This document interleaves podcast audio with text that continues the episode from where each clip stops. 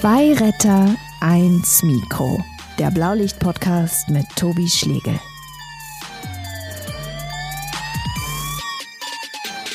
Und ähm, weil mir das so nachging und weil ich mir den Namen auch gemerkt hatte, ähm, habe ich dann wirklich sagen 20 Jahre später einfach mal, weil es mich nicht ruhen ließ, wissen wollen, was aus dem Jungen geworden ist. Und dann habe ich, ähm, weil, weil die eben eine Praxis haben, rausgefunden, wo die sind und habe da angerufen und sie haben mich eingeladen und dann habe ich den sozusagen als großen Jungen gesehen, der aber immer noch ähm, sagen apallisch ist. Und ähm, mhm. das heißt also, er äh, ist äh, nie wieder sozusagen hm, zurückgekommen im Sinne von Reden ähm, und Kommunizieren. Zwei Retter, eins Mikro wird euch präsentiert von der Techniker Krankenkasse und dem FC St. Pauli, den zwei Partnern mit einer gemeinsamen Mission, die Welt ein bisschen besser zu machen. Wie? Das erfahrt ihr auf weltverbesserer.de. Herzlich willkommen zu Zwei Retter 1 Mikro, diesmal mit einer Sonderfolge, denn heute habe ich hier Eckhard von Hirschhausen zu Gast, Mediziner und Entertainer und jemand, und das finde ich besonders sympathisch, der sehr für das Klima und für die Pflege kämpft. Lieber Eckhard, herzlich willkommen zu Zwei Retter 1 Mikro. Ja, danke, du bist ja der Retter. Naja, du ja irgendwie auch. Du hast ja einen medizinischen Hintergrund. Darüber wollen wir natürlich sprechen. Also wir sprechen miteinander per Schalte, das müssen wir jetzt erstmal sagen. Und ich würde auch zu Anfang gerne mal auf deine medizinische Ausbildung und deine Zeit als Arzt eingehen. Darüber weiß man ja jetzt nicht so wirklich viel. Im aktuellen Buch von dir, Mensch Erde, da schreibst du kurz über deine Zeit als Medizinstudent in Soweto, Johannesburg. Und da hast du ein Praktikum gemacht, ne? Und ich würde jetzt gerne mal wissen, was hast du da als Medizinstudent erlebt? Was hast du von den Menschen vor Ort in Südafrika gelernt?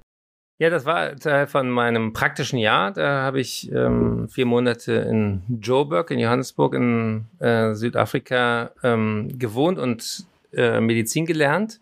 Und das habe ich immer total faszinierend gefunden, dass man mit medizinischen Fähigkeiten ja überall auf der Erde was dazulernen kann.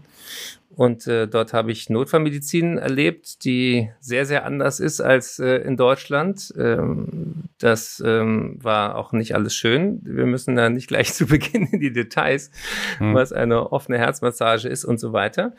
Aber ähm, auf der anderen Seite habe ich auch gesehen, wie Menschen sehr, sehr schnell wieder gesund werden, wenn die grundsätzlich gesund sind. Und äh, die beste Geschichte ähm, für äh, die Anschauung war ein ein Pneumothorax, wo ähm, also die Lunge in sich zusammenfällt, weil ähm, die verletzt ist. Und ähm, dann sah ich das Röntgenbild und äh, sah die äh, Stichwunde und dann sah man auf dem Röntgenbild aber noch eine Gewehrkugel. Und ich dachte, wie passt denn das jetzt zusammen?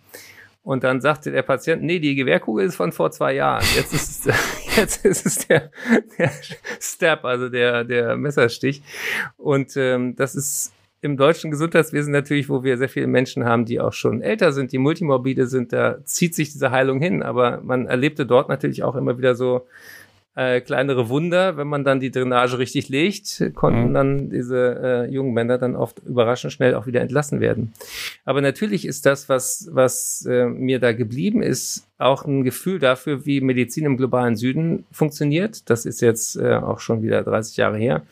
Aber ähm, dadurch habe ich auch, dass ich ja ein bisschen rumgereist bin, auch Medizinstationen in, in Zimbabwe und ähm, äh, in anderen Orten aufgesucht habe habe ich auch wieder einen großen Respekt vor der Power von Nurses, also von Pflegekräften bekommen, mhm. weil in ganz vielen von diesen Health-Stationen äh, gibt es überhaupt keine Ärzte weit und breit und auch keine Ärztinnen, sondern da halten wirklich ähm, äh, andere Gesundheitsberufe den Laden zusammen. Und äh, da habe ich auch kapiert, äh, wie wichtig eben die, die ganzen Gesundheitsberufe sind und ja, wie viel auch soziales Elend natürlich den Lebenshorizont, die Lebenserwartung bestimmt. Du kämpfst ja auch für die äh, Pflege. Darauf würde ich gerne mal eingehen, weil ähm, in deinem Buch formulierst du so einen Traum. Pflegekräfte müssen hier genauso viel verdienen wie die Kollegen in der Schweiz. Dann kämen sie eben aus der Teilzeit oder Kündigung wieder zurück in den Job. Ist es wirklich so einfach? Ich habe ein anderes äh, Tertial von meinem praktischen Jahr tatsächlich in der Schweiz äh, gemacht. Also genau das krasse Gegenteil von Johannesburg, nämlich ähm, einem der reichsten Länder der Erde. Und äh, da hat die Pflege ein komplett anderes Selbstbewusstsein als in Deutschland. Das ist äh, eben nicht so, mh, wie das hier immer noch äh, fälschlicherweise gelehrt wird, so eine Art Hilfsberuf für die allmächtigen Ärztinnen und Ärzte, sondern mhm. es ist wirklich eine eigenständige Kunst. Und äh, da merktest du auch, wenn der jetzt Übergabe ist oder das Znüni, also das, das gemeinsame Frühstück, da hattest du erstmal gar nichts zu kamellen. Da wolltest, konntest du auch besser nicht reinlatschen und sagen, übrigens, ich hätte gerne das und das, sondern das war wirklich ein anderes Miteinander, viel mehr auf Augenhöhe. Und äh, das wünsche ich mir erstens für Deutschland auch. Und zweitens natürlich äh, haben die eine ganz andere Bezahlstruktur, andere äh, Arbeitszeiten viel mehr das Gefühl, dass genug Pflegefachkräfte da sind. Das heißt, wenn einer krank wird, dann heißt es das nicht, dass dadurch dein ganzes Sozialleben, dein ganzes Wochenende, alles, was du drumherum geplant hast, um dich zu erholen, wieder durcheinandergewürfelt wird und, und, und. Mhm. Das ist ja nicht nur eine Frage von Geld, es ist auch von Wertschätzung, von Selbstbewusstsein und eben auch von, äh, habe ich das Gefühl, dass meine, äh, ja, mein guter Wille eigentlich hier ausgenutzt wird äh, oder ähm, habe ich das Gefühl, dass ich Teil bin von einem Sicherheitsnetz und äh, alle ziehen da mit? Der Gehalt ist ja auch eine Form von Wertschätzung. Ähm, wie viel ist denn das mehr in der Schweiz? Also das ist, äh, ich glaube, ich weiß nicht, wie es aktuell ist, aber damals war es äh, fast das Doppelte, glaube ich. Wo? Du musst es natürlich auch noch nach Kaufkraft äh, dann sortieren, weil mhm. in der Schweiz natürlich auch viele andere Sachen teurer sind. Aber es war wirklich äh, substanziell mehr plus dann andere Arbeitszeitmodelle auch noch zusätzlich. Ja, ich war da in einem, in einem äh, kleinen Spital am äh, Mortensee und was ich da total cool fand, es gab da eine echt lange Mittagspause für alle. Hm. Und äh, das funktioniert sozusagen in dörflicher Struktur, weil dann konnten viele nach Hause gehen, konnten mit ihrer Familie essen und kamen wieder ins Spital. Und dann ging es weiter. Und wenn du sozusagen zweimal vier Stunden arbeitest und dazwischen dich erholst, es fühlt sich das total anders an, als äh, wenn du durchackerst, ohne Mittagspause, ohne Verschnaufspause und äh, immer sozusagen mit dem Gefühl, ich komme nicht hinterher. Und äh, nun ist die Schweiz ja auch bekannt dafür, dass sie sich für manche Dinge mehr Zeit nimmt, aber das fand ich da auch wirklich äh, spürbar. Ich weiß nicht, ob es immer noch so ist, ich will auch kein romantisierendes Bild zeichnen, aber diese, diese grundsätzliche Kompetenz, die in der Pflege auch vorhanden ist, die wurde da viel stärker hervorgehoben und gelebt. Und was glaubst du, wie wir das schaffen? Wie, wie, wie schaffen wir diese Veränderung hier in Deutschland? Ja, das, das ist ja auch was, was ich äh, dir total hoch anrechne, dass du aus einem äh, fancy Moderatorenberuf hm. eben gesagt hast, jetzt mache ich mal was Anständiges, jetzt will ich mal wieder äh, äh wirklich was äh, Sinnvolles und Lebensnahes tun und der dann das drauf geschafft hast und lange auch in einem Rettungsdienst gearbeitet hast. Ich glaube, das steht auch in meinem Buch Mensch Erde, wir könnten es so schön haben in meiner Vision für 2050, dass wir einfach viel mehr Berührungsflächen brauchen mit dem Gesundheitswesen. Also viele Leute haben überhaupt keine Vorstellung, wie es da abgeht, was da jeden Tag passiert, äh, was da Tolles geleistet wird, aber auch wo die Abgründe sind. Und ich glaube, das würde sich schlagartig ändern, wenn wir weil ja der Zivildienst abgeschafft wurde, sowas wie ein soziales Jahr hätten für alle nach dem mhm. Schulabschluss, äh, egal wann der ist. Ähm, da gibt so viele, die da echt rumhängen und erstmal chillen und grillen und irgendwie ähm, äh, CO2 in die Luft setzen, weil sie irgendwie denken, sich in Australien finden zu müssen. Ich fände es total wichtig, dass jeder vielleicht auch sogar noch am Berufsende, aber zumindest nach, nach äh, Schulabschluss einmal ein halbes Jahr oder ein Jahr eintaucht in, in die Welt der Pflege, in die hm. Welt der Alten, in die Welt der Kranken, in die Welt der Menschen mit Behinderungen. Äh, es gibt so unendlich viel zu tun. Es gibt ja heute schon, je nach Schätzung, mindestens 100.000 Pflegefachkräfte zu wenig. In zehn Jahren haben wir anderthalb Millionen mehr Menschen, die gepflegt werden müssen, einfach aufgrund der Altersstruktur von Deutschland. Wo sollen denn all diese Fachkräfte herkommen? Das heißt, wir müssen dafür sorgen, dass viel mehr Grundwissen überall vorhanden ist. Und ich glaube, das, was früher gut funktioniert hat, dass die Leute im Zivildienst plötzlich in sich auch Fähigkeiten entdeckt haben, dass sie merken, ach, das ist was für mich oder da, das macht eigentlich auch Freude und da kann ich ähm, wirklich auch ähm, ja, was geben und äh, ich kriege was zurück. Dieses Erlebnis, das hat ja ganz viele dazu bewogen, dann auch einen sozialen Beruf zu ergreifen. Und dieses Potenzial fehlt im Moment total. Und äh, deswegen bin ich mit der Idee auch nicht allein. Es gibt viele Leute, die das schon lange sagen, aber das hat im Moment noch keine Mehrheit. Du, wenn ich Gesundheitsminister wäre, ich würde das sofort verpflichtend durchsetzen. Dieses Und ich würde dich auch wählen, Tobi, das möchte ich mal sagen. Ich, ich, weiß, ich weiß nur nicht, ob du dir den Gang durch die Institutionen antun willst. Der Gang durch die Anstalten der ARD ist ja schon lange genug. Naja, jetzt war ich ja gerade ähm, im Mittelmeer unterwegs. Das war auch nicht ganz so einfach. Aber ja, ich hatte, da, da, ja. das würde ich auch total gerne äh, bisschen was davon erzählen. Äh, also, äh, äh, dass du davon was erzählst und dass ich ein bisschen was davon höre. Aber ich weiß nicht, ob das die Podcast-Folge ist, in der das Thema ist. Aber also ich, ich, das, ich habe ähm, schon äh, vom, vom, Schiff einen kleinen Podcast gemacht, den können sich die Leute dann nochmal anhören. Aber natürlich bin ich auch gerade noch dabei, weil es noch so frisch ist, ähm, am Verarbeiten. Und ja. es hat mich auf jeden Fall sehr, sehr viel Demut gelehrt für, für alles im Leben einfach. Und das ist ein Riesenunterschied tatsächlich, ob du die Bilder in der Tagesschau siehst oder ob du live vor Ort bist und in die Gesichter der Menschen blickst. Also das war schon, ähm, das war schon mehr als beeindruckend. Und ich glaube auch, äh, man kann sagen, bei all dem, was ich da im Rettungsdienst Schlimmes und Schönes erlebt habe, ähm, war das schon die intensivste Erfahrung von, all, von allen Erfahrungen, die ich hier machen durfte. Ja, deshalb bin ich, ich noch ein bisschen in der Verarbeitungsphase. Und aber würde jetzt den Ball auf, auf dich zurückspielen. Nee, das ist immer schlimm, wenn zwei Moderatoren äh, versuchen, einen Podcast zu machen. Äh, mhm. Aber ich würde dich bitten, einmal ganz kurz darüber zu reden, was das Thema seelische Gesundheit und Resilienz sozusagen in den Gesundheitsberufen äh, aus deiner Sicht bedeutet. Warum frage ich? Ich war äh, bei der ARD Spendengala ähm, hinter den Kulissen in einem intensiven Gespräch mit ähm, Feuerwehrleuten und auch ähm, Leuten, die den Hubschrauber da geflogen haben in Ahrweiler. Mhm. Und ähm, die sagten, wie viele da auch Dinge gesehen haben, die sie ganz schwer nur verarbeiten können und wie oft auch gerade helfende Berufe alleingelassen werden mit der Verarbeitung von diesen traumatischen Dingen. Und dass, wenn man äh, nicht weiß, wie man damit umgeht, landet man sehr schnell im Burnout, in depressiven Phasen, in diesem posttraumatischen Stressbelastungssyndrom. Äh, und ähm, das finde ich auch echt einen blinden Fleck, sowohl bei der Klimakrise, die sehr, sehr viele seelische ähm, Aspekte hat, über die viel zu wenig geredet wird, wie auch die seelischen Aspekte von den Helfenden. Was, mhm. was hast du denn jetzt konkret zum Beispiel an Angeboten, um mal auch deinen eigenen Frust oder auch deine eigenen Belastungen dir von der Seele zu reden? Also generell im Rettungsdienst gibt es bei uns das Kriseninterventionsteam vom Roten Kreuz. Das können wir als Einsatzkräfte auch ähm, alarmieren. Ich finde äh, es generell, und da kämpfe ich ja so ein bisschen für, ist immer noch schwierig, dass viele Kollegen äh, das einfach nicht nutzen und äh, sagen, ich komme damit alleine klar, ich rede mal mit dem Arbeitskollegen darüber und das war's dann auch. Also ich plädiere dafür, dass da dieses Tabu einfach fällt, dass man nicht schwach ist, wenn man diese Angebote auch nutzt, sondern äh, dass das eigentlich ein sehr großes Zeichen von Stärke ist. Und gleichzeitig ähm, habe ich das auch schon mal gezogen. Also äh, ich habe nach einem Einsatz, das waren so mehrere äh, schnell hintereinander und es war auch äh, ein Unfall und eine Reanimation und ein Schädelhirntrauma bei einem Kind und das kam alles in 24 Stunden zusammen.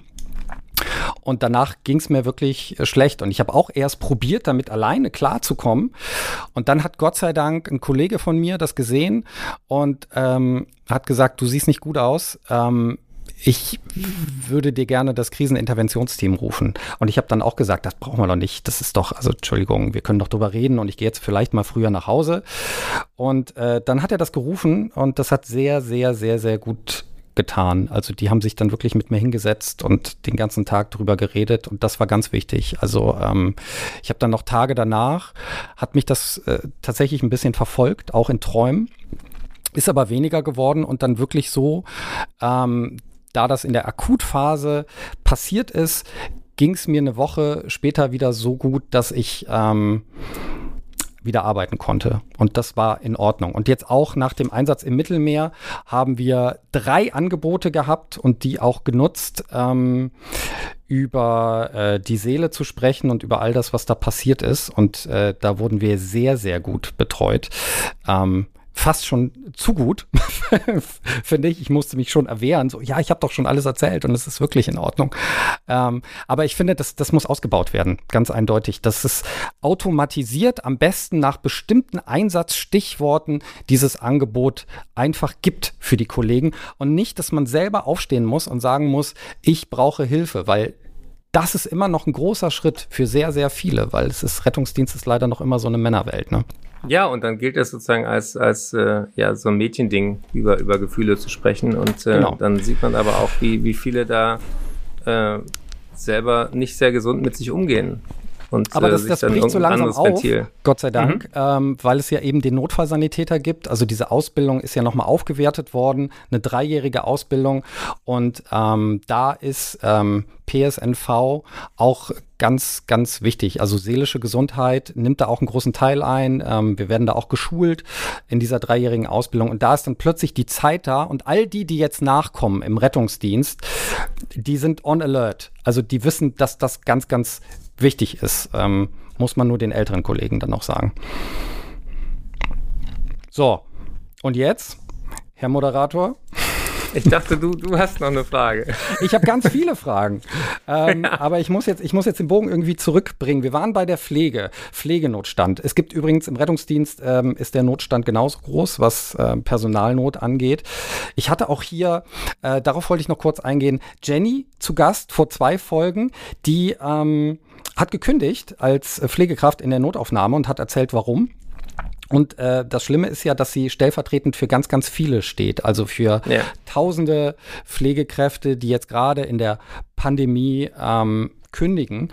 Und ich frage mich wirklich, wie wir die alle zurückholen. Und ich meine, du hast ja einen Traum formuliert, ähm, hm. aber das ist natürlich ganz akut, was da momentan passiert. Kriegst du das mit?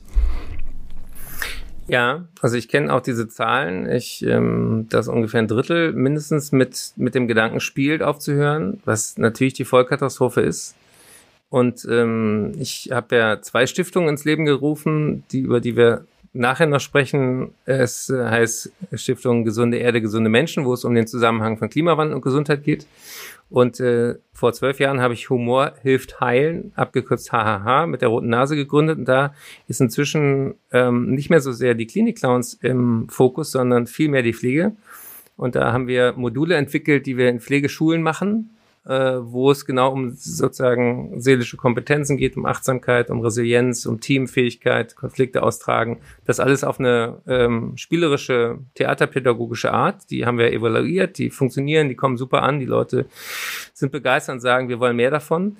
Und weil ich da eben nah dran bin, auch an der Ausbildung, habe ich auch erlebt, wie dann es ähm, die Pandemie losging, ganz viele schon aus dem ersten Lehrjahr abgezogen wurden auf die Stationen, äh, auf nix sozusagen vorbereitet groß und zack rein in äh, Situationen, auf die die auch gar nicht vorbereitet waren. Mhm. Mit äh, schwer intensivpflichtigen Leuten, mit ähm, mit diesem Gefühl von überfordert sein und nicht wissen was und so weiter und auch nicht wissen, mit wem man redet.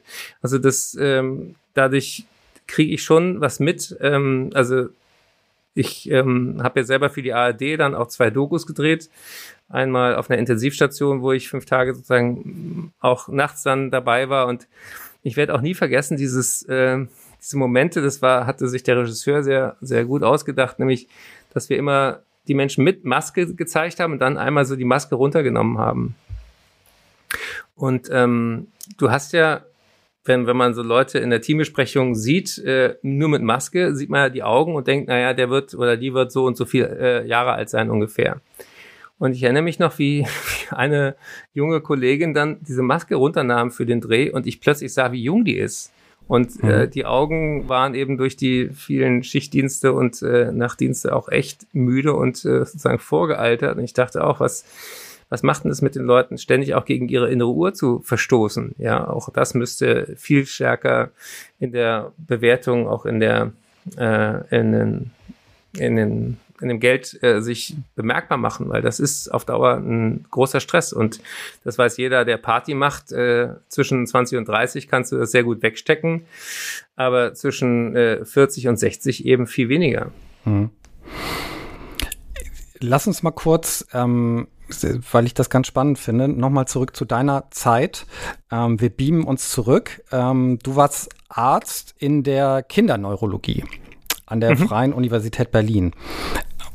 Wie war diese Zeit für dich? Also kannst du dich da noch an bestimmte kleine Patienten zurückerinnern und an bestimmte Total. Notfälle? Ja.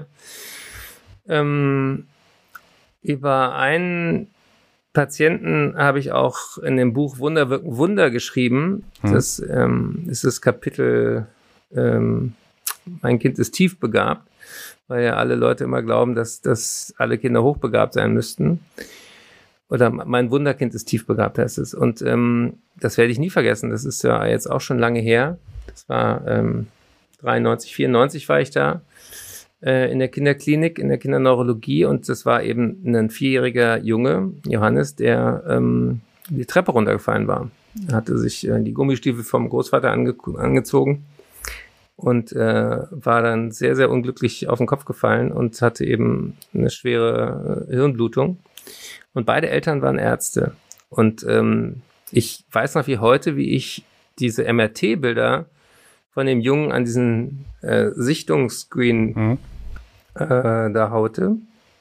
Und die sahen das und wussten sofort, was Sache ist. Nämlich, dass dieser Junge schwerst geschädigt ist. Ich äh, könnte jetzt noch heulen, wenn ich daran denke. Und ich war da totaler Berufsanfänger und stammelte mir da was ab von, ja, das kann ja sich noch irgendwie ein bisschen regenerieren und so. Und äh, die Mutter ist wirklich über Nacht grau geworden. Das werde ich auch nie vergessen. Das, das, das gibt es. Das ist kein, kein Ammenmärchen. Die ist wirklich auf der Station da ähm, äh, ergraut durch dieses grauenhafte Erlebnis. Und ähm, weil mir das so nachging und weil ich mir den Namen auch gemerkt hatte, ähm, habe ich dann wirklich, sagen 20 Jahre später, einfach mal, weil es mich nicht ruhen ließ, wissen wollen, was aus dem Jungen geworden ist. Und dann habe ich, ähm, weil, weil die eben eine Praxis haben, rausgefunden, wo die sind und habe da angerufen und sie haben mich eingeladen und dann habe ich den sozusagen als großen Jungen gesehen, der aber immer noch ähm, sagen apallisch ist. Und ähm, hm. das heißt, also er äh, ist äh, nie wieder sozusagen hm, zurückgekommen im Sinne von reden ähm, und kommunizieren, sondern er lebt, er wird geliebt und äh, die Eltern sind total rührend mit dem und kämpfen in ihrer Stadt immer noch um jede Stunde Physiotherapie, die die private Krankenkasse da nicht zahlen will und und und. Also diese ganzen Mühen und äh, äh, äh, fiesen Fallen in unserem Gesundheitswesen, und das muss man an dieser Stelle mal sagen, das sind die gesetzlichen echt besser als die privaten, die dann bei chronisch Kranken versuchen, überall noch Geld zu sparen. Und ich musste dann immer damals noch auf Stationen Gutachten schreiben, warum der nach einer Woche immer noch nicht gesund ist, ja, wo du denkst, ey Leute, habt ihr keine echten Probleme. Also das, das sind so Geschichten, die, ähm, die mir bis heute ähm, ja nachgehen und wo ich sage, ich bin, wie du vorhin auch sagst, demütig dem Leben gegenüber in diesen Momenten geworden und ähm, dachte auch, ich hätte da unbedingt einen, einen älteren, erfahrenen Arzt oder Ärztin an der Seite haben müssen bei diesem Gespräch mit den Eltern. Mhm. Ja, also das, das, ähm, das sind so Dinge, die einem im Nachhinein auch äh, klar werden, was das eigentlich für ein Murks ist, wenn da so ein, so ein Arzt im Praktikum im Prinzip da äh, den Eltern offenbaren soll, dass, dass ihr Kind hirntot ist. Ja, also ja, hirntot ist das falsche Wort, aber ähm, ähm, ja, wirklich schwer, schwer neurologisch geschädigt auf Dauer. Ich atme auch mal kurz durch, weil das geht dir gerade, glaube ich, wirklich nah. Und da schließt sich ja dann auch der Kreis. Also ich meine, wir haben ja eben über Belastungen gesprochen. Ähm, das war ja auch eine Belastung extrem für dich. Das ist ein Fall, der dir noch immer ganz, ganz nahe geht, wie man ja merkt. Ähm, hat sich auch einer um dich gekümmert in dem Moment oder hast du da irgendwie Hilfe gesucht? Nee, das war damals Uniklinik. Da ist man ja auch auf, äh, stößt man tendenziell auf äh, die Nerds und auf die Karrieremenschen und weniger auf die, äh, auf die Humanisten. Wobei hm. die Kinderklinik grundsätzlich wirklich der Ort ist, wo du noch die größten Menschenfreunde findest. Also ähm, ich hatte da tolle Kolleginnen und Kollegen und äh, das ist jetzt auch lange her, aber ich, ich, ich weiß, das, das ist wirklich so, wenn man davon spricht, kommen, kommen diese Bilder wieder. Und vor allen Dingen äh, fand ich das toll, dass diese Eltern auch bereit waren, äh, mich dann nochmal in ihr Leben reinzulassen. Und äh, das war, das war für mich auch ganz wichtig, mal zu erleben, was die, wie die das im Rückblick sahen. Und ähm, die sind noch zusammengeblieben. Ähm, ganz, ganz viele Eltern trennen sich auch, wenn, wenn ähm, irgendwas mit dem Kind passiert. Ich habe ja auch auf der Frühchenstation gearbeitet. Das äh, ist auch was, was mich umtreibt. Ähm, wir wollen jetzt ein Projekt machen mit der Charité äh, und Humor heilen, wo wir gucken, ob man Eltern auch auf diesen unglaublichen Partnerstress vorbereiten kann, dass es bedeutet, ein chronisch krankes Kind zu haben. Mhm. Weil ungefähr vier von fünf, also 80 Prozent der Leute sind nach äh, mehreren Jahren nicht mehr zusammen. Und das ist ja klar, äh, die Frauen vor allen Dingen bleiben dann alleine mit den, äh, mit den Kindern und die ähm, Typen machen sich aus dem Staub und äh, ganz viel davon ist ja auch Hilflosigkeit und deswegen wäre es super, wenn es auch dafür Angebote gibt und das ist auch erstmal wieder, zahlt nicht die Kasse, die Kasse ist nur für das kranke Kind zuständig, aber das sind so Lücken in unserem Gesundheitswesen, wo ich immer denke, Mensch, wir haben jeden Tag eine Milliarde Euro unterwegs da in dem, in dem Gesundheitswesen, ja. Ich glaube, im Moment sind es 400 Milliarden im Jahr. Mhm. Und dann wundert man sich, wofür Geld da ist und wofür auch nicht. Und dann fragt man sich immer, ist es eigentlich das, was wir wollen? Und äh, das geht eben los bei Menschen, die Zeit haben für irgendwas und äh, die nicht so gefühlt auf der Flucht sind. Und das erlebst du ja auch, wenn du Patienten, Patientinnen dann abgibst, ähm, sozusagen in der Notaufnahme, ob da jemand ist, der wirklich irgendwie mal kurz zuhört und kapiert, was jetzt äh, Phase ist, oder ob man irgendwie das Gefühl hat, boah, die sind selber im, im Adrenalinrausch. Hm. Wie kann denn jetzt Humor bei all diesem Elend äh, nicht nur auf der Welt, aber jetzt generell ähm, im, im, Gesundheitswesen, dass, du, dass man da erfährt tagtäglich. Ähm, wie kann denn da Humor helfen? Ja, ähm, Humor ist ja nicht dann jetzt einen Witz zu erzählen, sondern es ist eher der Perspektivwechsel. Und äh, das beginnt erstmal damit, dass man weiß, wir können uns nicht selber kitzeln, sondern ich brauche ein Gegenüber. Das, was du vorhin erzählt hast von dem Krisendienst, ist ja äh, auch schon mal ein, ein Weg, eine andere Sichtweise auf die Dinge sich äh, zu gestatten, zu sagen, mhm. vielleicht bin ich gerade in irgendeinem Tunnel, ich sehe die andere Seite nicht. Und je nachdem, wo es passt, ähm, entsteht dann oft auch freiwilliger oder unfreiwilliger Humor. Ähm, und dann ist eben meine Erfahrung oder auch mein Tipp, das dann auch erstmal wahrzunehmen und zuzulassen. Also ähm, es gibt ja sehr viel schwarzen Humor, auch gerade im, im OP, in, in, der, in der Rettungsstelle und so, weil, weil das auch eine Abwehrmechanik ist, sozusagen Sachen nicht an sich ranzulassen. Das finde ich auch völlig okay. Jeder darf das selber dosieren. Vor allen Dingen muss man nur aufpassen, dass äh, ja, Patientinnen und Patienten das nicht mitkriegen. Da wissen, wir heute, selbst in Narkose kriegen die manchmal Sachen mit, äh, wo man sich wundert, was sie später dann erinnern können. Hm. Aber ähm, es ist vor allen Dingen so ein Team-Ding. Also, dass, dass, dass man so ein Spirit hat, wir sind hier nicht alleine, sondern wir halten zusammen. Und deswegen ist es für mich auch so wichtig, diese Trainings, die wir von Humorfallen machen, in den Teams zu machen. Und andersherum ist es auch so ein Desaster, wenn funktionierende Teams ständig auseinandergerissen werden und äh, auch Leute, das ist ja so eine moderne äh, Sklavenhaltung da mit diesen äh, Drückerkolonnen, die dann äh, sich zwar verdingen und dann mehr Geld kriegen, dann pro Einsatz, also so Honorarkräfte, aber die kennen sich nicht aus, die wissen nicht, wer, wer wie tickt auf der Station. Also das sind alles so Kollateralschäden von dieser Ökonomisierung da haben wir uns beide ja auch mit dem Stern zusammen äh, für die Pflegepetition stark gemacht. Aber das ist ja nicht ganz neu, dieses Problem. Aber man kann eigentlich gar nicht oft genug darauf hinweisen, dass es was ist, was uns alle angeht und was, was uns alle beunruhigen sollte. Und jetzt kommt mhm. ja auch noch dazu, dass wir eben neue Gesundheitsgefahren haben, auf die das Gesundheitswesen eben auch miserabel vorbereitet ist. Ja, also ähm, was ist denn mit Katastrophenfällen wie äh, Überflutung? Was ist denn mit Hitzetoten? Äh, wir hatten 2018 20.000 Hitzetote in Deutschland. Das sind ja viele, viele Jumbojets, die da sozusagen in den Hitzephasen abgestürzt sind. Aber weil das oft eben einzelne Menschen betrifft und nicht irgendein Jumbojet, berichtet darüber keiner. Hast du dann zum Beispiel auch ähm, auch Menschen schwer exekiert, also ähm, sozusagen ohne Wasser, äh, mit Hitze, mit Herz, äh, Kasper und mit ähm, Lungenproblemen erlebt, die, die wirklich die, äh, so ab 35, 38, 40 Grad nicht mehr können? Hamburg also in heißen, in, in, in, also ich denke jetzt, na, ich denke jetzt, ähm, äh, denkst du jetzt Mittelmeer oder generell? Ähm? Nee, erstmal erstmal auch im, im Rettungsdienst in Hamburg. Also ich denke ja an, an so die Leute, die alleine wohnen, die auf die keiner so richtig auf, aufpasst, die vorerkrankt sind und die dann ähm, mit der Hitze sozusagen dann dekompensieren. Ja, gibt es. Ähm, ist jetzt noch nicht ganz so häufig. Ich denke jetzt gerade an so, so Festivalsituationen, bei denen mhm. ich dann auch als Sanitäter im Einsatz war. Da war es wirklich gehäuft. Da kommen aber Sommer noch ein paar Drogen zusammen, oder? ja, das macht dann die Mischung, ne? Und wenn es dann richtig heiß ist. Aber ich, ich bin bei dir, weil äh, lass uns mal zu dem Punkt kommen, äh, den du ja auch in deinem Buch Mensch Erde beschreibst, dass eben das, das Klima ein medizinischer Notfall ist.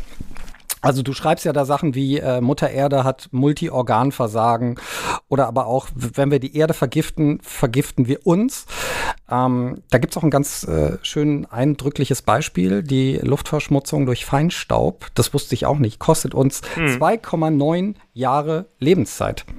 Ja. Und du schreibst, wir benehmen uns wie Junkies. Warum sind wir alle Junkies? Naja, weil, weil wir wissen, dass das, was wir gerade tun, uns nicht gut tut. Es ist extrem ungesund. Wir sind aber süchtig nach dieser Idee, äh, dass, äh, dass wir alle fossile Brennstoffe brauchen. Also äh, es gab jetzt gerade auch in Deutschland diese Auseinandersetzung um diese Pipeline und mhm. äh, aus Russland mit russischem Gas. Und das, das ist so ein bisschen wie einem Junkie sozusagen eine, einen Infusionsschlauch legen und äh, du bereitest sozusagen alles dafür vor, dass diese Abhängigkeit bleibt. Das war so ein bisschen die Metapher. Wir hatten ja ähm, vor wenigen Tagen den IPCC-Bericht, der äh, Weltklimarat, das ist sozusagen die höchste Instanz von Klimawissenschaftlerinnen und Wissenschaftlern, ähm, hat da in aller Deutlichkeit gesagt, Leute, es geht alles sehr viel schneller, als äh, wir das noch vor acht Jahren ähm, im letzten Modell sozusagen berechnet haben. Wir könnten dieses anderthalb Grad Ziel schon 2030 reißen, wenn wir nichts ändern. Und äh, das Traurige ist ja, in der Medizin gilt ja erstmal die Diagnose klären und dann die Therapiemaßnahmen einleiten.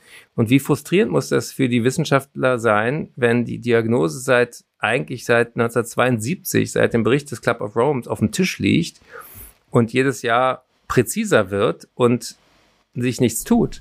Mhm. Und das, was sich wirklich fundamental verändert hat in 2021, und deswegen glaube ich auch, dass wir gerade an so einem historischen Wendepunkt sind in der ganzen Diskussion, ist, kein Mensch, der Augen im Kopf hat und ein Herz in der Brust, kann mehr leugnen, dass der Klimawandel da ist. Ja, also nicht nur im globalen Süden, nicht nur im Mittelmeer, ähm, sondern auch hier. Mhm. Und äh, rund ums Mittelmeer brennt es. Wir erleben äh, die Flutkatastrophe als eine Folge des menschengemachten Klimawandels. Wir haben äh, die vielen Hitzetote in Deutschland, über die viel zu wenig gesprochen wird. Wir haben neue Infektionskrankheiten. Plötzlich äh, haben wir Westnil-Virus in, äh, in Deutschland. Wir haben eine tropische Tigermücke in Baden-Württemberg. Die gehören hier alle nicht hin, ja. Hm. Und äh, das hat viel damit zu tun, dass die Winter nicht mehr so kalt sind, dass die Nächte nicht so kalt sind, dass die äh, Mücken, die eingeschleppt werden, plötzlich sich vermehren, statt abzusterben und, und, und. Es gibt mehr Zecken, es gibt mehr Frühsommer-Meningoenzephalitis, also FSME gibt's schon im Januar, ja. Da sagt dir der Name auch, FSME Frühsommer ist nicht Januar. Wenn das im Januar auftaucht, dann machen wir gerade wirklich was falsch. Ja, ich habe gerade dieses Bild vor Augen. Ähm, ich habe ja auch ein Praktikum gemacht auf der Intensivstation. Man geht da so durch. Auf der rechten Seite liegt Herr Schmidt und dann guckt man nach links und da liegt halt Mutter Erde. Ja. ja, das ist ähm, tatsächlich dieser Gedanke, der äh, heißt international Planetary Health oder One Health. Und ähm, deswegen habe ich die Stiftung auch Gesunde Erde, gesunde Menschen genannt, weil brutal gesagt haben wir ständig die falschen Metaphern verwendet. Wir haben gesagt, wir müssen das Klima retten. Nee, das Klima müssen wir nicht retten, wir müssen uns retten. Mhm. Die Erde braucht uns nicht. Wenn wir auf dieser Erde weiter als Menschheit leben wollen, müssen wir lernen, die Gesetze des Erdsystems zu respektieren. Und da habe ich viel von Harald Lesch gelernt, der sich ja auch ganz lange schon mit diesen Themen beschäftigt und hat mir eine sehr einleuchtende ähm, Idee mitgegeben. Er sagt immer, Naturgesetze sind nicht verhandelbar. Auf gut Deutsch, Physik gilt auch für Leute, die Physik abgewählt haben. Ähm, die Physik sagt, nur weil unsere Augen äh, Gase nicht sehen, sind die trotzdem für die Wärmestrahlen real und sichtbar, ja. Und wir denken mal, wir gucken so in den Himmel und denken, da ist doch nichts.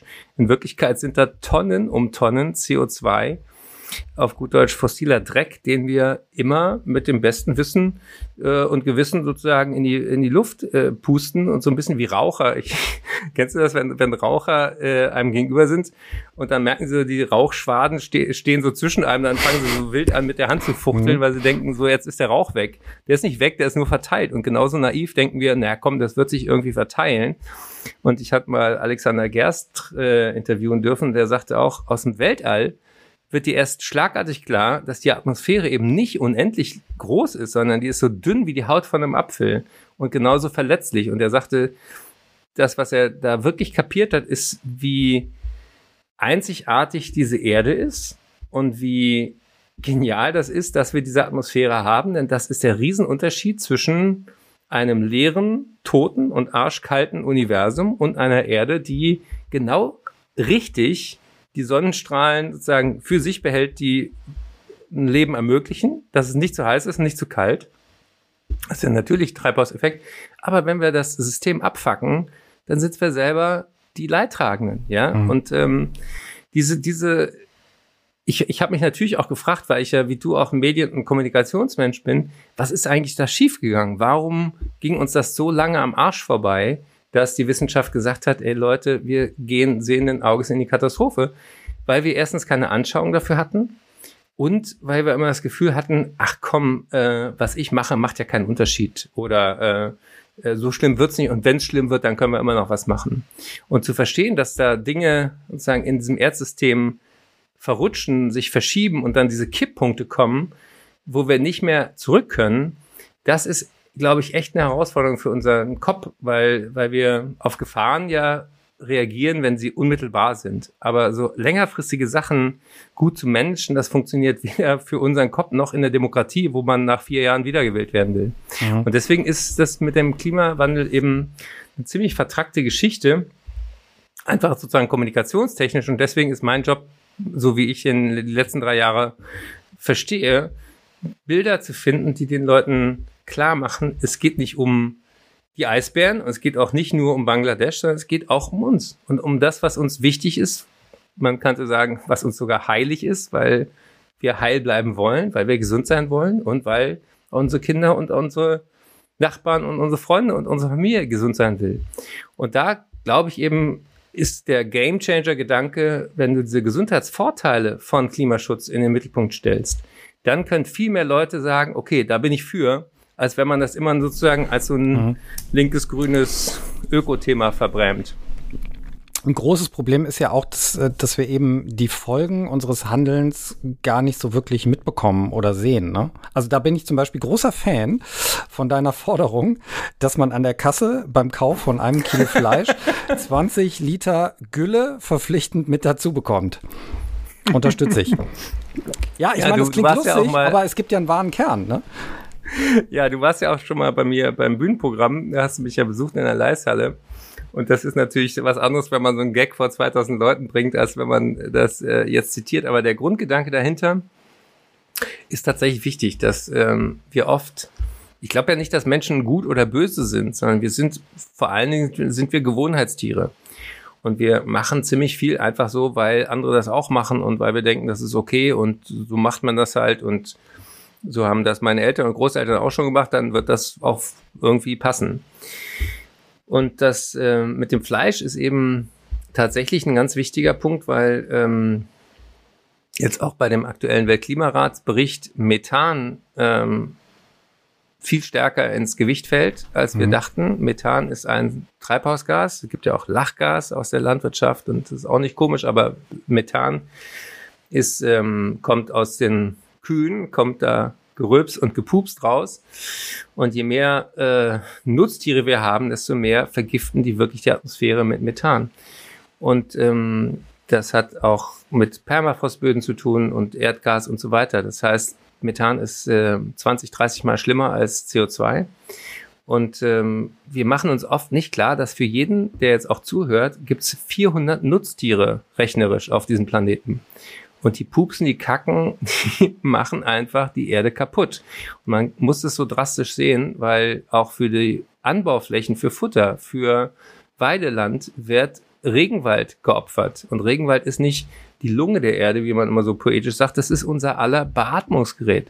Das heißt, wenn für Fleischkonsum unsere Lebensversorgung abgeschaltet wird, dann ist das totaler Irrsinn. Und diese Zusammenhänge, ich mache da keine missionarische Nummer draus, ich mache auch keinem einen Vorwurf, wenn er gerne Fleisch isst, kann er vielleicht an anderer Stelle was sparen.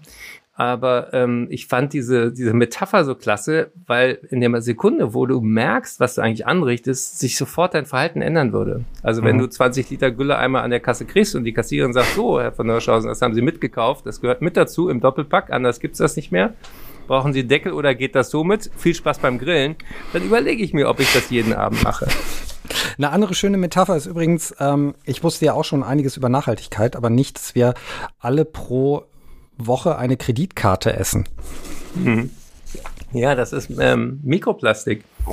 Das ist äh, tatsächlich so, dass ähm, äh, wir so eine, äh, ich glaube, es sind fünf Gramm, ähm, äh, Milligramm äh, oder Gramm Du hast das Buch gelesen, ich habe es geschrieben, aber es ist, äh, ich weiß gerade, hast du die Stelle?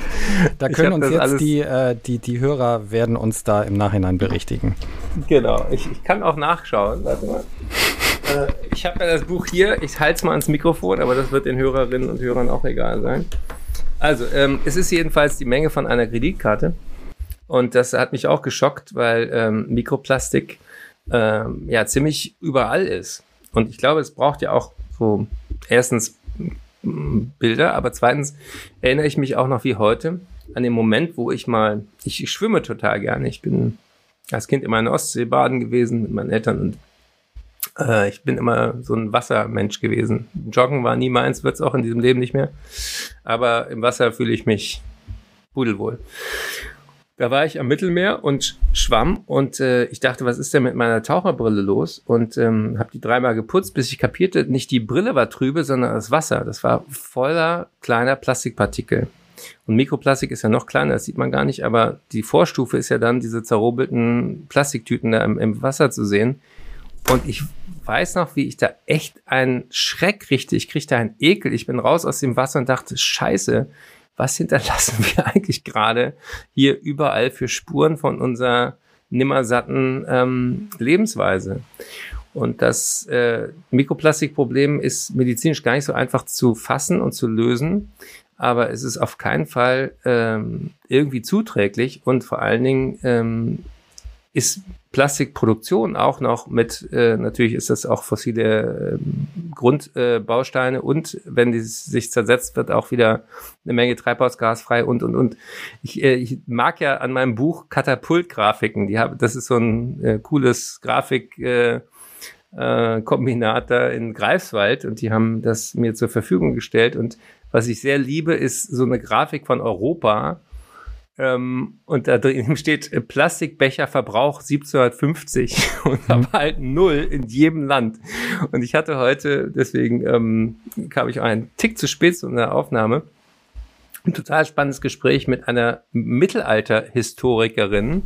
Und die hat mir äh, ganz, ganz viele geile Beispiele gegeben, wie viele Dinge, die wir jetzt gerade glauben, das erste Mal in der Menschheitsgeschichte erfunden zu haben, gab schon im Mittelalter. Also äh, erstens gab es damals kein Plastik, aber es gab unheimlich viel Upcycling und Recycling. Das heißt, es gab einen ganzen riesen Berufszweig, dessen Job war nur, Klamotten zu reparieren. Ja, wir haben diese Fast Fashion, wir schmeißen alles weg. Die, das härteste Beispiel im Buch ist, dass die Altkleidercontainer ja nicht mehr aufgestellt werden, weil keiner mehr diese Billigklamotten irgendwo braucht und will und sortieren will und so. Das lohnt sich alles nicht mehr. Das, äh, ich weiß noch, wie äh, meine Großmutter hat Socken gestopft, ja. Das ist, das macht keiner mehr, ja. Mhm. Aber ähm, das war über Jahrhunderte, war das völlig klar, dass man Klamotten repariert und dass es cool ist, auch ein Jacket zu haben, was, was schon dein Opa getragen hat, ja. Und ähm, die, die, die sagte, wir brauchen eigentlich wieder so, ein, so eine andere Wertschätzung auch für alte Sachen Und äh, im Buch habe ich dann gesagt, wir brauchen neue Komplimente, weil normalerweise kriegst du ja nur ein Kompliment, wenn irgendwas neu ist. Du hast neue Tonschuhe, du hast eine neue Jacke, du hast ein neues Shirt oder was auch immer. Und äh, äh, da habe ich mal so spielerisch gedacht, wie sähe das denn aus in einer nachhaltigen Welt, wenn man dann sagt, ey, das hattest du doch schon mal an, geil, siehst immer noch gut aus. Oder ich mag dich, wie du bist, du brauchst gar nicht immer neue Klamotten. Also Oder dein äh, Smartphone schon, ist schon zehn Jahre alt. Wahnsinn. du, ich, ich, ich, ich werde äh, ich, äh, äh, nochmal Harald Lesch erwähnen. Ich habe dem, weil ich, äh, ich, ich bin ja so, ich kann ja mein Hirn auch nicht abschalten. Überall sehe ich immer lustige Dinge. Und äh, macht dann Fotos und hatte ihm ein Foto geschickt und wunderte mich schon, warum der da nie drauf reagiert. Und dann sagt er mir irgendwann und holte das Ding raus, der hat noch so einen Nokia-Knochen. Mhm. Der hat überhaupt kein Smartphone, der kann überhaupt keine Bilder empfangen und hat es offensichtlich auch nicht vermisst bis heute. Aber so, sowas finde ich dann geil. Weißt du, wenn du, wenn du, da hast du so einen Astrophysiker und äh, Naturphilosophen und Medienstar und der holt, holt so ein Nokia-Ding raus und sagt ja, äh, telefonieren geht. Ja, vielleicht geht der Akku auch nur noch zehn Minuten, aber er ist Mr. Nachhaltigkeit. Du, der, der, der, der Akku ist besser als alles, was so diese modernen iPhones haben. Noch immer. Ja. Okay, ich probiere mal kurz die ganzen Schnüre und äh, Fäden zusammenzuweben. Wir haben ja eine kleine Reise gemacht. Wir sind von Patientengeschichten über die Pflege jetzt zum Planeten gereist. Und ich glaube, alle Bereiche, über die wir gesprochen haben, brauchen Veränderung. So, ja. Das ist ein großer Überbegriff. Und Darauf jetzt können wir uns einigen, ja. Ja, jetzt ähm, war es dir ja ganz wichtig, da hast du mir ja die SMS geschrieben, dass äh, der Podcast noch vor der Bundestagswahl rauskommt. Ne? Mhm. Warum? Ja, weil diese Bundestagswahl entscheidend ist. Und ähm, weil wir eine Wahl haben, im Gegensatz zu vielen anderen Menschen auf dieser Erde, haben wir mh, unterm Strich immer noch eine ziemlich gute Demokratie. Wir haben Pressefreiheit, wir haben Meinungsfreiheit. Ich sage auch nicht, wen man wählen soll, aber ich sage, Leute, überlegt euch das. Seid wählerisch beim Klima. Denn wenn man diesen Weltklimaratsbericht ernst nimmt, dann hat er verschiedene Szenarien. Und die einzige Chance, die wir noch haben, unter zwei Grad zu bleiben, sprich unter wesentlichen Kipppunkten, die dann nicht mehr umkehrbar sind. Und Kipppunkt, ich stelle mir das immer so vor wie dieses Jenga-Spiel. Kennst du das, ähm, wo man so Bauklötze hat und man baut so einen Turm und reihum ist ein bisschen wie Mikado, oh ja. aber in, in, mhm. in vertikal und du denkst, ach komm, den nehme ich noch raus, den nehme ich noch raus. Und irgendwann gibt es den Punkt, wo das Ding einfach kracht. Und genauso ist das mit dem Erdsystem. Wir können solche Dominoeffekte nur ganz schwer vorhersagen, aber je heißer es wird, desto wahrscheinlicher äh, passieren diese Dinge. Und das macht den Klimaforscherinnen Angst, das macht mir Angst, das sollte uns allen Angst machen. Das heißt, Deutschland ist natürlich nicht die Welt, aber Deutschland hat eine Vorreiterrolle. Deutschland hat ähm, mal Solarzellen, äh, war total weit vorne. Wir haben das Erneuerbare Energiengesetz erfunden, das weltweit dafür gesorgt hat, dass Solarstrom billiger ist heute als alles andere. Und wenn wir immer noch nicht 100% Erneuerbare haben, dann liegt das nicht daran, dass wir es nicht können, sondern weil es politisch nicht gewollt war, weil wir weiter Kohle verbrennen und, und, und. Das heißt, wir müssen Parteien wählen, von denen wir überzeugt sind, dass sie die Priorität, die Dringlichkeit und die Größe dieses Problems durchdrungen haben.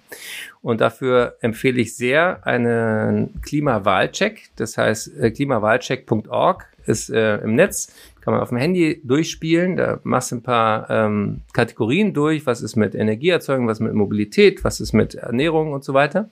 Wofür bist du, was ist dir wichtig? Und dann siehst du sehr, sehr schön aufgereiht, was steht in den Wahlprogrammen von den einzelnen Parteien drin. Mhm. Die meisten machen sich nie die Mühe, wirklich drüber nachzudenken, wen sie wählen. Und ich glaube, es war wirklich noch nie so wichtig wie bei dieser Wahl. Und ähm, das war bei Europa schon ansatzweise ein Thema, Klima. Und heute muss das das wichtigste Thema sein.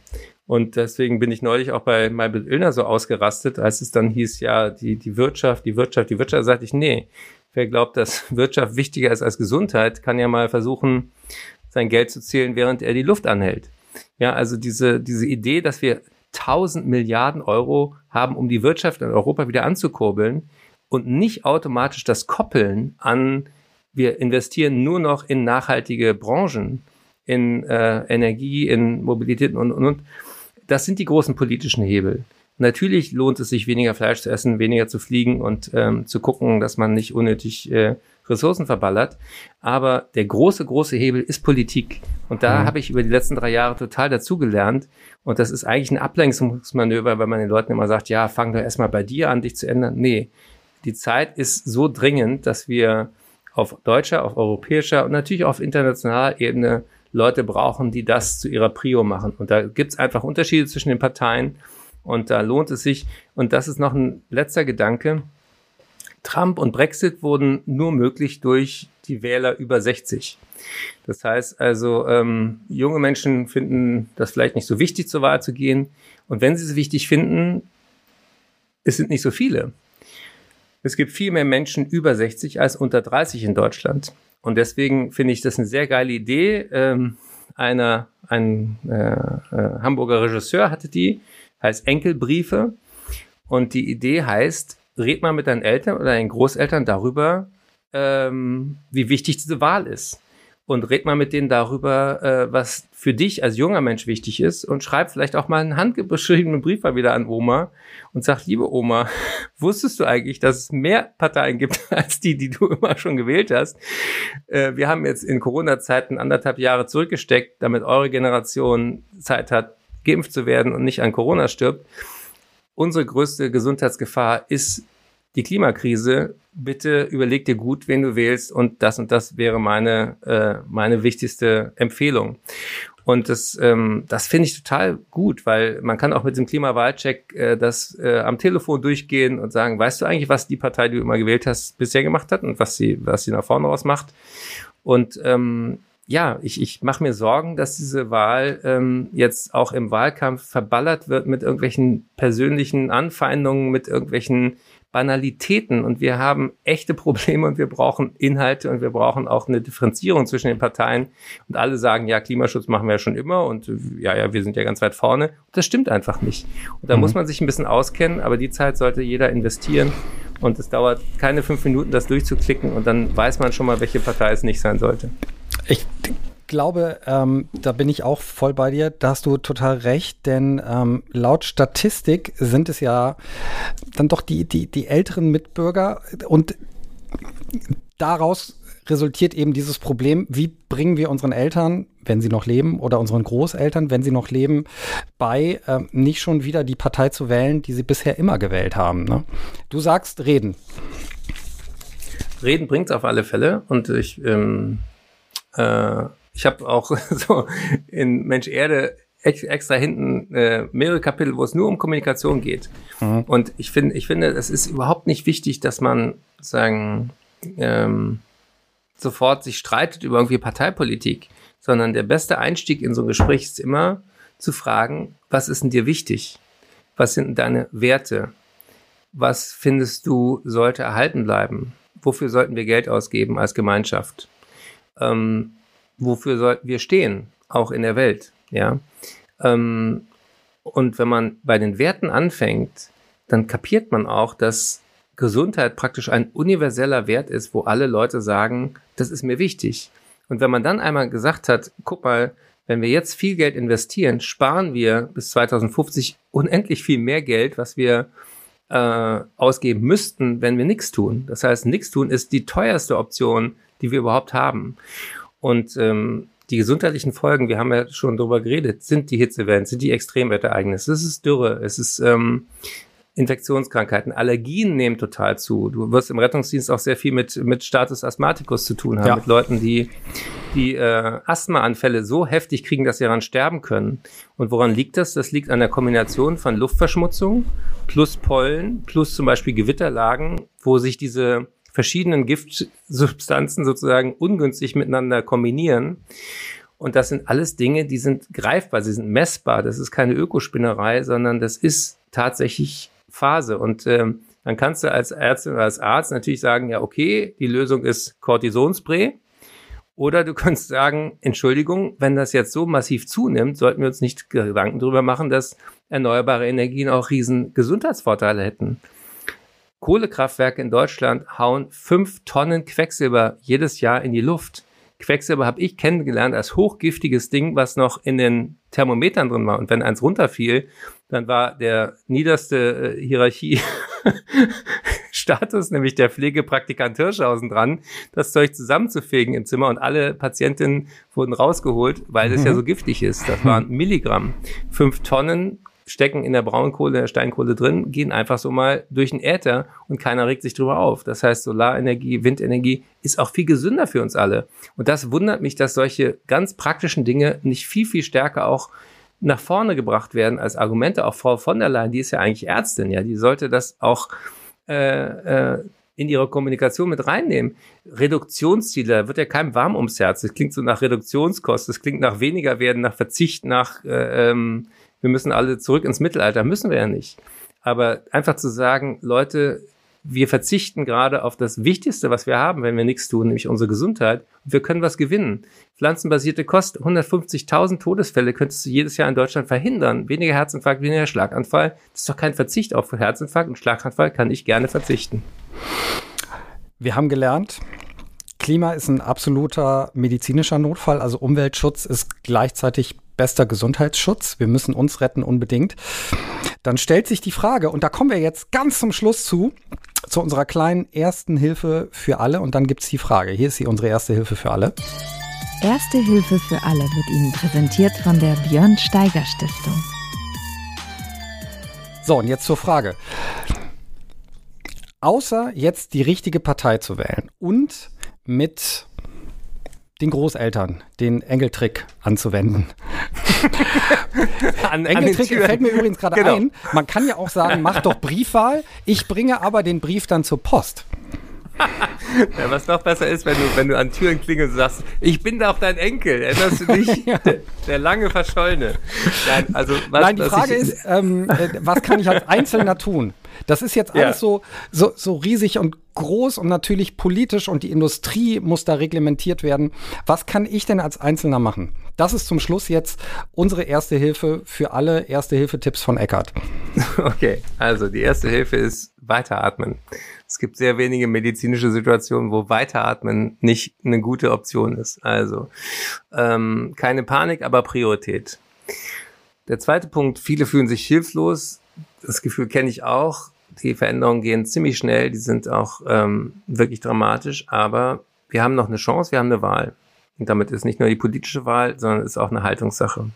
Das heißt, wenn sich so, so viele Menschen machtlos fühlen, dann muss ja die Macht irgendwo sein. Und deswegen frage ich mich, und ich frage dich jetzt, der du gerade das hörst, wer ist der mächtigste Mensch, den du kennst, auf den du Einfluss hast? Wen bewegst du, der noch mehr bewegen kann als du selber? Und ähm, wenn man dieses Spiel in Gedanken mal anregt, dann bin ich immer wieder erstaunt, wie schnell Leute kapieren, ach, mit dem und dem habe ich ja noch nie geredet. Und mit der und der könnte ich mal auch fragen, ähm, was ist ihr wichtig und äh, wofür setzt sich ein und könnte man diese Themen nicht miteinander verknüpfen. Wir haben wenig Zeit, noch was zu drehen. Das heißt, sehr sinnvoll ist, auf existierende Netzwerke zuzugehen. Also ein Einzelner kann nichts bewegen, aber Netzwerke bewegen eine Menge. Deswegen gehe ich mit gesunde Erde, gesunde Menschen auf die Rettungsdienste, auf die Ärzteschaft, auf die Pflege zu, sagt, Leute, macht euren Mund auf, wenn ihr seht, dass Klimaschäden im Gesundheitswesen aufschlagen, redet darüber. Macht das nicht äh, sozusagen immer äh, versteckt, sondern ihr werdet gehört, ihr habt Vertrauen in der Gesellschaft. Deswegen ist das meine Mission. Die Kirchen könnten viel mehr machen, als sie tun. Ja, die haben Bewahrung der Schöpfung auf ihrer Agenda, egal ob katholisch oder evangelisch, auch jeder Atheist will, dass das Leben weitergeht. Ähm, man muss gar nicht an irgendwas glauben, aber guckt mal, wo in eurem Umfeld sind Menschen organisiert, die gemeinsam mehr bewegen können als du selber. Das kann der Kindergarten sein, das kann die Schulversammlung sein, das kann ein Journalist, eine Journalistin sein, die ein Thema in die Öffentlichkeit bringt, das kann äh, ein Finanzmensch äh, sein, der sagt, äh, warum legen wir immer noch Geld an mit fossiler Energie? Warum ziehen wir nicht alle sofort zu Banken wie GLS oder Triodos oder Tomorrow Bank und sofort hast du da einen Hebel. Das kannst du in einer Stunde kannst du dein Konto ummelden. Du kannst in einer Stunde dafür sorgen, dass du und alle in deinem Umfeld nur noch Ökostrom haben, ja. Das ist eine faule Ausrede zu sagen, ich kann auch nichts ändern. Also das ist sozusagen der Anfang. Und die nächste Stufe ist dann dieses Spiel, wen bewegst du, der was bewegen kann? einfach das, was wir gerade machen, sagen, wovor habe ich Angst, was bewegt mich, was ist mir wichtig, äh, wen kenne ich noch, den du vielleicht auch noch kennst oder kennenlernen könntest. Und ich erlebe, seit ich mich dafür so engagiere, total viel coole Leute, die äh, super kooperativ sind, die mir Türen öffnen, die sagen, ach, äh, hast du den und den schon mal kennengelernt? Nee, hier ist die Handynummer, hier ist die Mail, ähm, ihr habt euch was zu sagen, macht das. Ich hatte ähm, einen Insta-Live mit Ralf Rute, ja, dieser Comiczeichner, der hat eine Million Follower auf Insta. Ja, der hat sich plötzlich auch jetzt seit mehreren Jahren schon gesagt, ey, äh, ich habe Kinder, ich, ich möchte, dass sie eine Chance haben, in einer stabilen Welt aufzuwachsen, so wie ich das hatte. Ich mache das jetzt immer wieder in meinen Comics zum Thema und der ist mega ähm, äh, in dem Thema drin. Der hat eine äh, Journalistin in Podcast, macht der zusammen, ähm, geht die Wahlprogramme durch. Das ist erstmal ein Comiczeichner, der mit seiner Kunst äh, auch gut einfach weiter so hätte leben können, der aber sie gesagt hat, nee, ich habe eine Reichweite, die nutze ich jetzt für was Sinnvolles. Und so wie du. Also das sind Leute, vor denen ich erstens Respekt habe und wo ich auch immer denke, Mensch, es gibt noch viele, viele andere Prominasen, die könnten ihren Arsch hochkriegen und deswegen äh, ist auch die Challenge, wen bewegst du, auch eine, die dich und mich hoffentlich nach dieser Sendung auch weiter bewegt. Wir können noch ein paar Leute brauchen, die öffentlich den Mund aufmachen. Klingt ein bisschen wie die Telefonlawine bei den drei Fragezeichen früher.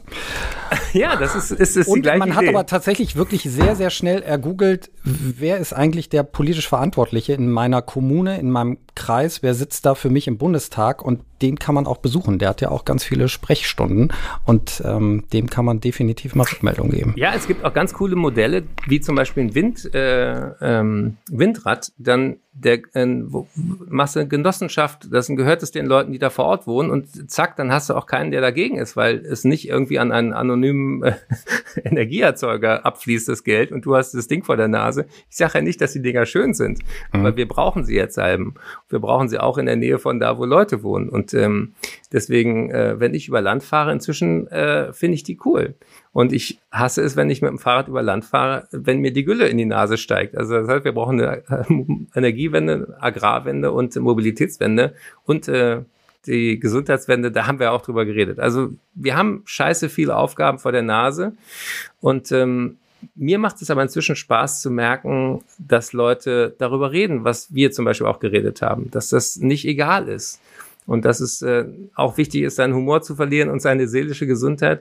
Aber ich würde mir in den Arsch beißen, wenn das stimmt, was der IPCC sagt. 2030 ist wahrscheinlich der Drops gelutscht. Wenn wir bis dahin nicht massiv Emissionen reduziert haben, dann ist auch egal, was wir tun. Aber wir haben im Moment noch die Chance. Und ich möchte 2030 sagen können, Mensch, ich habe es wenigstens versucht. Ich war einmal bei Tobi Schlegel im Podcast, ich habe zwei Retter, ein Mikro mitgemacht. Und wenn das nicht gilt vor dem jüngsten Gericht, dann weiß ich auch nicht. Höre ich da ein bisschen Ironie raus? Eckart, auf jeden Fall vielen, vielen Dank. Also ich freue mich richtig auf die Bundestagswahl im September. Es war lange nicht mehr so spannend. Das und lange nicht mehr so richtungsentscheidend. Also es wird für uns alle so bedeutsam sein, wie die politischen Weichen für die Zukunft gestellt werden. So, wir hören uns hier im Podcast äh, in zwei Wochen wieder bei einer neuen Folge von Zwei Retter, eins Mikro. Eckart, alles Gute dir. Lass dir gesagt sein, du kämpfst nicht allein. Ja, danke dir. Bitte bleib gesund und ihr alle da draußen auch. Und tschüss. tschüss. Ciao. Dieser Podcast ist eine Produktion der Björn Steiger Stiftung und der Gute-Leute-Fabrik. In Kooperation mit der Techniker Krankenkasse sowie dem FC St. Pauli. Mit freundlicher Unterstützung der Hamburger Morgenpost.